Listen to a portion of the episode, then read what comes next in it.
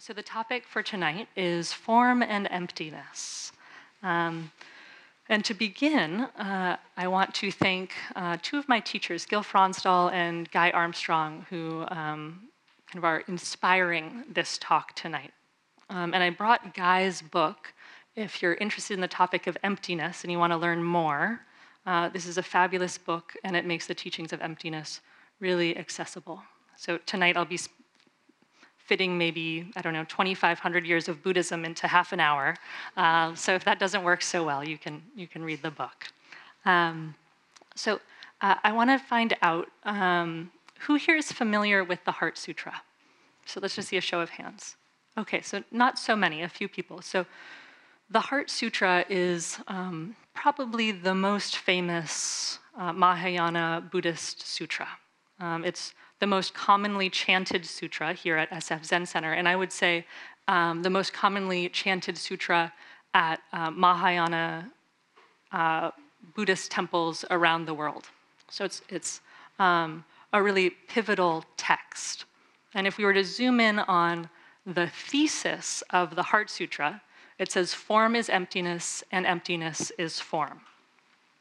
Um, and it might be easy to gloss over a short little statement like this, um, but it's actually a really critical and foundational Zen teaching. So that's why we're looking at it tonight. And specifically, I'm going to cover kind of three main questions. Um, so, um, what is emptiness? Uh, secondly, why do we care? Uh, and then lastly, how can we realize it? So that, that's what we'll be going through together. And just to establish some relevance from the beginning, there's a, a reason that this sutra is um, the most famous sutra. Um, and it's because this teaching on form and, and emptiness, um, uh, to have a deep understanding of that teaching uh, facilitates our freedom. And by that I mean we can become free from suffering in our life if we have deep insight into this teaching. So, before getting into emptiness, I want to say a little bit about form. So, form you all are very familiar with, whether you know it or not. Um, most of us live our lives uh, through the perspective of form. So, form refers to conventional reality, it's our relative worldly experience. Um, it's where we have all our ideas, it includes people, places, things, everything you can imagine exists in this realm of form. Uh, this is our daily life. So, this includes uh, you and me and rainbows and alligators and conferences in Alaska and Donald Trump. All of this is in the realm of form, right? Our likes, our dislikes, the teaching of the, Buddha, the teachings of the Buddha. This is all form. Um, so this is the world that can be named and thought about. Um, emptiness, on the other hand, is much more difficult to see and um, maybe even more difficult to talk about. Uh, so tonight, as I go over these teachings, these are not introductory Zen teachings. So if, if it doesn't land for you or if it's a little confusing, don't worry about it. The more you're exposed to teachings on emptiness, um, the more it starts to sink in. Um, so rather than listen with for um, an intellectual understanding tonight, um, just sense into what resonates for you. So, um, so, what is emptiness? That first question what's emptiness? So, emptiness, or shunyata, is the word in Sanskrit. Um, it refers to how all things lack a solid, fixed identity, a solid, unchanging, independent identity. Uh, or we could say things lack a fixed identity. So this, uh, uh, this applies to our, ourselves, it applies to others, and to all things. Um, so we have names and labels for things, but there's actually nothing fixed beneath those labels. Things are always changing, right? Um, so, put another way, and maybe even more simply, um, when we hear emptiness, we can think empty of what? And we can answer that question by saying empty of a separate self. So, that could just be kind of easy shorthand when you hear the term emptiness. Empty of what? Oh, empty of a separate self. So, uh, from, from the view of form, what we're typically doing is we're carving up the universe into distinct concepts, like you and me and redwood trees and war and socks and you know all of these things. Um, but from the view of emptiness, there's no separation between these things. So what I'd like to do now is actually zoom in on uh, the emptiness of self. Um, so what's referred, this is what's referred to as not self teachings or anatta teachings. Uh, so our standard view of ourselves um, is that I'm a specific individual that's in, in, in control of my experience, and this self persists through time. So there's kind of a continuous me, a continuous me moving through time and space, right? Um, however, if we investigate the nature of self, we see that there isn't a solid, permanent me. Um, there's not some uh, fixed essence uh, that I can call I, me, or mine. Uh, so, what we think of as self is actually a lot more amorphous than, than it appears. Um, so, let's explore this a little bit by, by looking closer at what we typically identify with. So, we typically identify with our body, with our, our thoughts, and our emotions. So, uh, let's start by looking at our emotions. So, um, when we're in the midst of a strong feeling, it feels so real, right? It's so strong, it's so intense. Um, this is me, this is who I am. But of course, we all, we've all seen the way that emotions pass, right? They're just like clouds in the sky. So, you know, to, to um, put a stake in an emotion and say, this is who I am, you know, I'm always sad or I'm always depressed, it's kind of like putting a stake in a cloud and claiming it as property. It it doesn't work, right? Um, uh, so, of course, we're not our emotions. So then, uh, what about the physical form? Are we our bodies? So uh, let's engage in a little macabre thought experiment to, to check this out.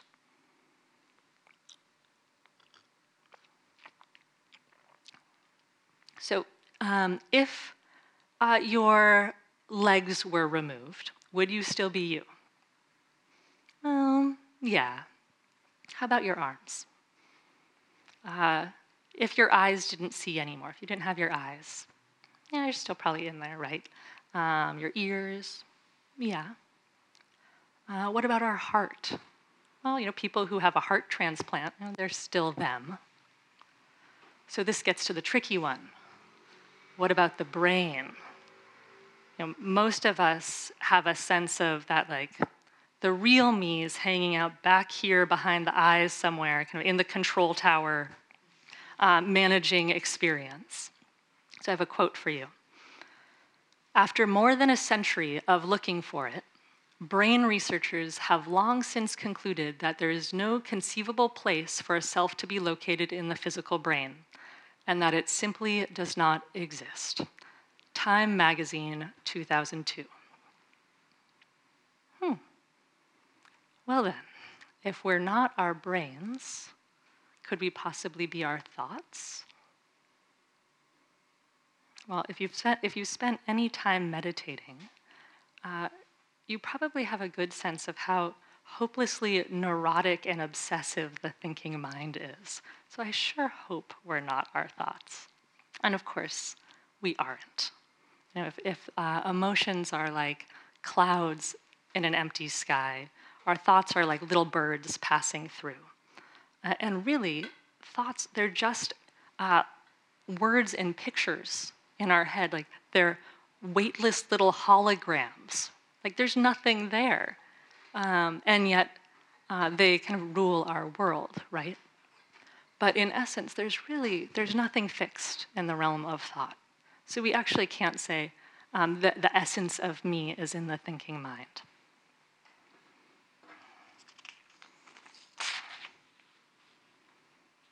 So if you're not your emotions, if you're not your body, if you're not your thoughts, what are you?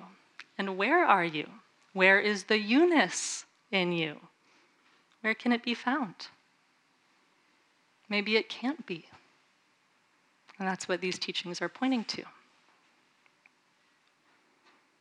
They're pointing to the fact that there's no fixed you at the core. So, from the perspective of form, uh, it's conventionally useful to call this physical mass Mei Elliott. Like, that's a helpful thing to be able to do. Um, however, the reflection we just did can begin to reveal the empty nature of this being and all of these beings, right? Um, so, another inroad to understanding emptiness um, is seeing the impermanence of things. Um, and this is because when we can see the impermanence of things, it begins to erode our sense of stability. So, we can do that using the analogy of a river. So, from the perspective of form, streams and, and rivers all have like their unique identities, right? Their unique nature. Um, you know, so some are wide, some are slow uh, and shallow, uh, some are cloudy, some are fast and clear. Um, different rivers have different geographic locations, um, and they can be named in useful ways. You know, there's the Mississippi River, there's the Rogue River, there's the Sacramento River. Like this is useful and relevant. However, from the view of emptiness, from that viewpoint, uh, we can begin to see their insubstantiality. So each of these rivers have banks which have some, some semblance of continuity that they're, in that they're in a specific location. Um, however, the water itself is always changing, right? As the saying goes, you can never step in the same river twice. Like, there's never the same water passing through.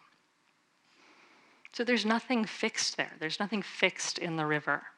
So if you take a bucket to the river and you scoop out some water, and then you bring it to a friend and you're like, hey, the Mississippi River, they'll probably think you're a little crazy. Because, uh, of course, that's not the river. You know, that's just like this tiny little snapshot of what the water passing through. We can't actually grasp on to any specific aspect of the river and say that's the Mississippi. And we humans are the same. So, you know, there's the Mei River and the Joe Biden River and the Dalai Lama River and all of these rivers here. So, conventionally, from the viewpoint of form, that these are useful and important designations. There is something here called Mei Elliott with memories and plans and fears and stories and preferences, um, but it's not the whole picture. Suzuki Roshi, the, the founder of this temple, um, he said, of course, the bird we see and hear exists. It exists. But what I mean by that may not be exactly what you mean. So he's pointing to this you know, empty nature of the bird, that which we don't, we don't typically see. Uh, so, from this perspective of emptiness, uh, even though we think there's a permanent fixed me in here, we're always changing. You know, like the river, there's nothing we can point to that's fixed. this is one of the reasons that in our meditation, we looked at the changing nature of the sensations in the body. You know, um, we're, we're not so much a solid, stable identity as a process. Like our self is a process more than a noun. So the water flowing past, the water in a, in a river, it's much like the mind stream. You know, this, this constant flow of uh, thoughts and emotions and physical sensations passing by, kind of like a waterfall of experience. And we can begin to see the empty nature of things. We can begin to see that flow in our meditation you know, by staying present to the change that's happening. And then, as soon as the mind says, This is me or mind, when we fixate on certain data points, um, that's a little bit like taking a bucket to the Mississippi and saying, ah, here's the Mississippi, right? We, we fixate on a data point, we pull out that information, and then we build a little internal um, conceptual world around it. But really, that's just you know, one scoop from the river. So this, for example, you know, if I say, you know, I'm not very smart, or uh, my roommate's lazy, or my um, my siblings are stingy, you know, this is these are all just buckets from the river, right? From this flowing change of experience. So you might consider uh, what data points do you choose to focus on? You know, what do you pull out of the flow of experience? What do you fixate on and then extrapolate on in your own mind? So, just to say a little bit more about conceptualization, because this is kind of an important aspect of what, what often obscures emptiness, our tendency to conceptualize. Um, is that um, you know, when we, we, uh, we're dipping our bucket, when we're conceptualizing, you know, we're going from present centered experience into perceptions and thoughts and narratives and storylines. So we go from being in the flow of the river, seeing the, the changing nature of it, to narrating a story about the Mississippi, right? To narrating a story about ourselves. So we're really we're carving up reality into me and you and here and there uh, through our language and ideas. So um, in a sense, we're creating the world with our concepts. Uh, Ludwig Wittgenstein, um, the Austrian philosopher, said, the self is only a shadow cast by grammar. The self is only a shadow cast by grammar. So concepts are useful, but they're a limited picture. Okay, so this, this um, begins to unfold what emptiness might be pointing to. Um, empty of what? Empty of a separate self, empty of, fixed of a fixed nature. So let's get into our se- second se- uh, question Why do we care? Um, so, the only reason that we explore emptiness teachings is because it has to do with freedom, um, freedom from suffering. Um, so, how does emptiness help with freedom suffer- from suffering? So, to start, we need to know what causes suffering.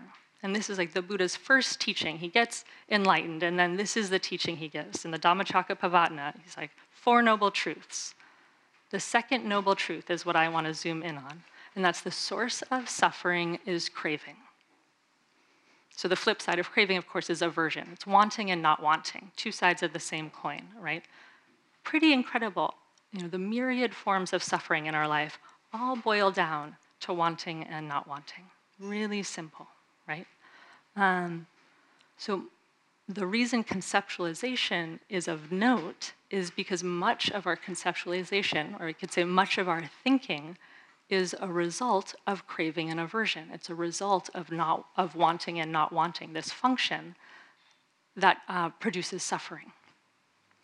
So um, what happens is the mind fixates on something it wants or it doesn't want, and then it extrapolates, creates papancha, Papancha is the word for this uh, sort of unwholesome mental proliferation. So, for example, let's say you sprain your ankle. So you could be that with this from the perspective of emptiness, you know, just noticing the flow of sensations, the pressure, the heat, the tingling, um, the sharp sensations. Um, however, what typically happens is we fixate and extrapolate right? So there's a bunch of papancha, and we go, oh, I wish this wasn't happening. So there's the, the not wanting, suffering arises. Uh, God, I really wanted to go hiking this weekend. Ah, wanting something I now can't have. More suffering. Um, you know, why does this always happen to me? Oh, my, my partner loves hiking, and now we can't go hiking together. And uh, what if he dumps me because we can't go hiking together? You know, et cetera, et cetera. The, the papancha blooms from here.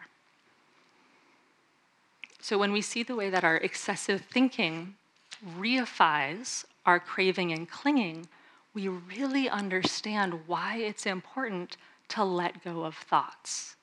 Now, and this is why we hear, you know, why, why teachers say, you know, in Zazen, let go of thinking.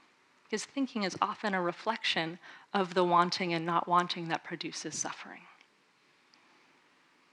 And it's kind of incredible because what happens is we, as we sit and watch our thoughts, and we do this for, for a while, if we practice for a while, thoughts become thinner, they become wispier, and they become less powerful. Um, and it's so freeing not needing to believe our thoughts. Like that possibility is just amazing. Um, like to consider that with this practice, like the most powerful, uh, uh, self defining story that you have could dissolve. That, that possibility is pretty amazing. So, this is why uh, some teachers say that uh, rather than try to solve your problems, this practice can dissolve your problems. So, when we're not conceptualizing, there's no self, uh, there's no other, there's no objects. And so, therefore, there's nothing to cling or reject. There's nothing to crave or reject. So when we see emptiness of self, we realize there's nothing to have or get or become.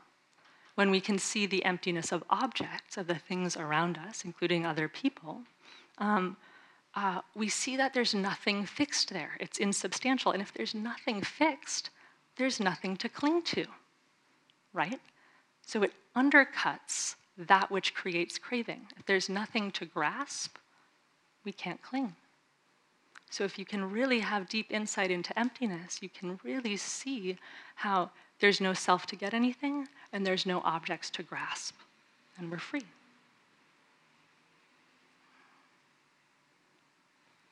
So, uh, third question How do we come to realize emptiness?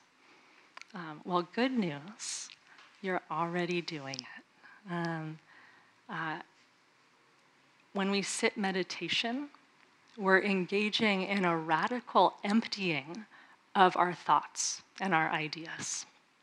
Um, and it's this that allows us to understand and see emptiness in our life and in our world. Um, so uh, every time we get involved with thinking about something, uh, it's you know it's like going to the river, getting our bucket of water. Um, so the, the, thoughts are creating the fixed identities and experiences that we um, that we often build our life around. Um, uh, what meditation is pointing us to is letting go of that papancha, letting go of the med- mental pr- proliferation. And we, this can happen in two ways. So, one, we're letting go of thoughts that have already arisen.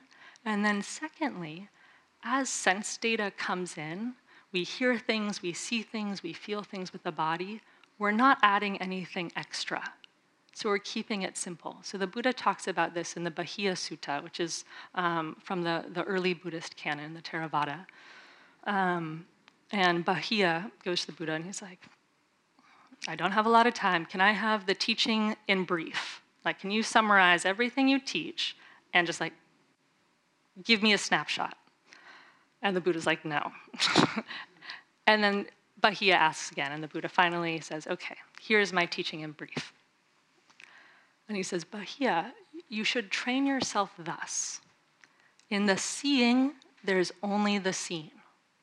In the hearing, there's only the heard.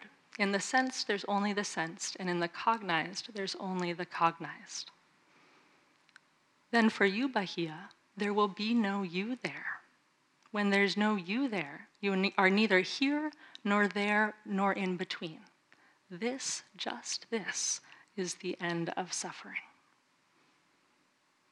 So, this simple practice of just being with sense experience as it arises is liberative because we're not adding anything extra. We're not engaging in the act of craving or clinging. Because typically, if something pleasant arises, we grab hold and want more. If something unpleasant arises, we push it away and try to get less, right? We try to have less. So, really simple letting go of, of thoughts and not adding ex- anything extra. Um, so, we're emptying the mind. That's how we can think of it. To realize emptiness, we empty the mind. Okay, so we've covered what's emptiness, why is it relevant, how do we realize it. So let's go back to the Heart Sutra and this thesis of form is emptiness and emptiness is form. Um, because I haven't really unpacked how these two things are the same, right? How, how can we see that these, uh, this statement uh, works, right? Um, so to understand this, we're, we're looking at um, Nagarjuna, who's a second century philosopher and monk, um, his teaching on the two truths. So form and emptiness, these are the two truths in Buddhism. Uh, so uh, to understand this, we can use the analogy of a hand. So you know, you can, you can see my hand right now, and you might see it as a hand, or you might see it as a collection of five fingers. Both are true uh, you know, one hand has five fingers, and there's no hand beyond the five fingers. You know, they're, they're two aspects of one reality. So within this collection of five fingers, each finger can have a different identity. So you know, there's like Mei Elliott and Katy Perry and earthquakes and ice cream and resentment and like the whole world of experience are the fingers. Uh, but we can also just see a hand. the hand, when we see the hand, that's seeing emptiness. Now, this is the non specification of things. Um, some people say, uh, point to oneness as an expression of emptiness, it's, uh, which can, it can actually be a fullness.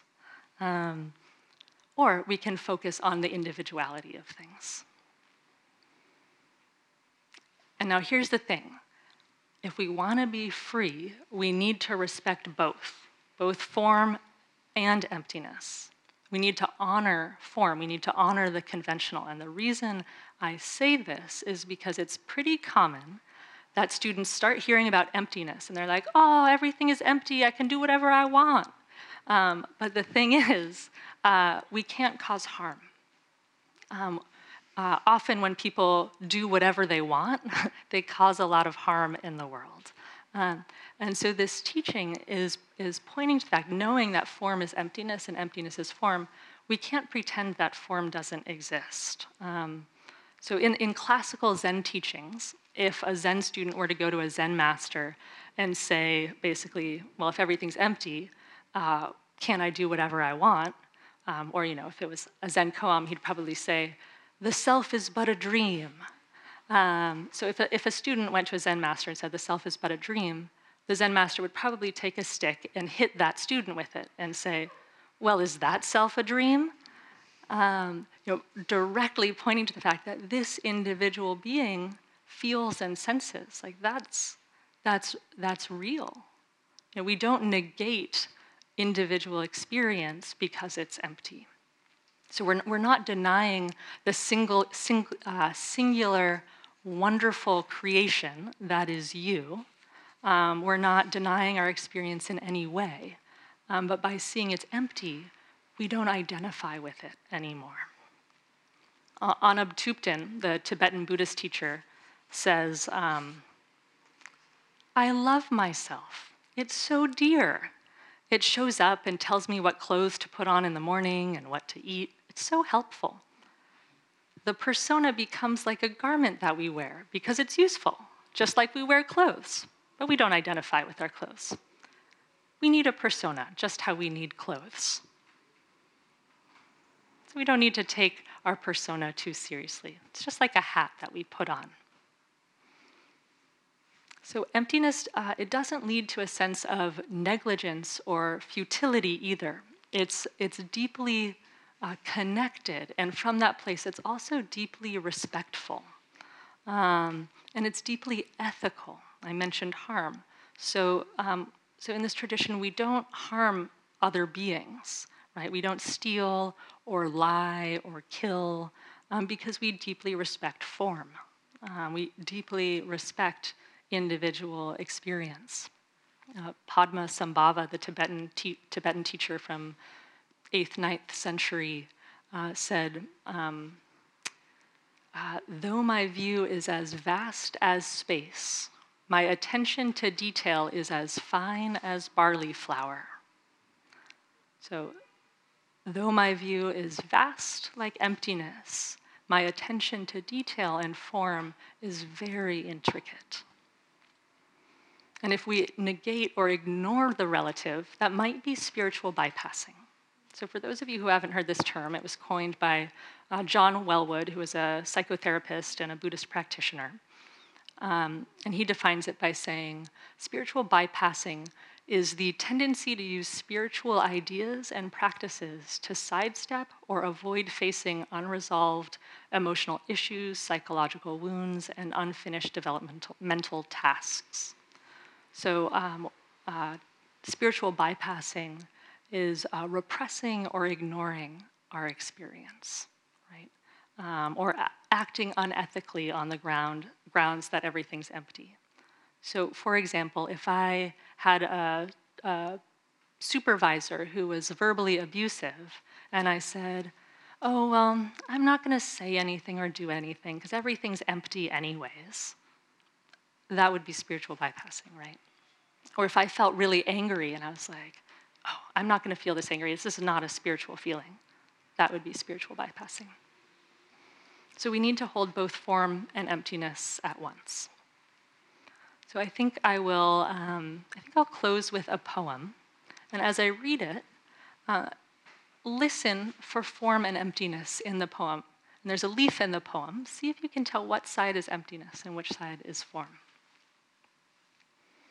And it's called I Was Reading a Poem, and it's by uh, David Rutschman, who, uh, if anybody knows Jiryu, the abbot of Green Gulch, the sister temple to this one, this is by Jiryu's brother. So Dave's also a, a practitioner. Um, oh, and in the poem it mentions uh, Ryokan, who was a Soto monk and poet in the 1700s. Okay, this is how the poem goes. I was reading a poem by Ryokan about a leaf and how it showed the front and the back as it fell. And I wanted to call someone, my wife, my brother, to tell about the poem. And I thought that maybe my telling about the poem was the front of the leaf, and my silence about the poem was the back. And then I thought that maybe my telling and my silence together were honestly just the front of the leaf, and that the back was something else, something I didn't understand. And then I thought that maybe everything I understood and everything I didn't were both actually just the front of the leaf, so that the totality of my life was actually just the front of the leaf, just the one side which would make the other side my death. Unless my life and my death together were really still only the front of the leaf. I had left the branch. I was falling. I was loose now in the bright autumn air. So let's sit for a few minutes together.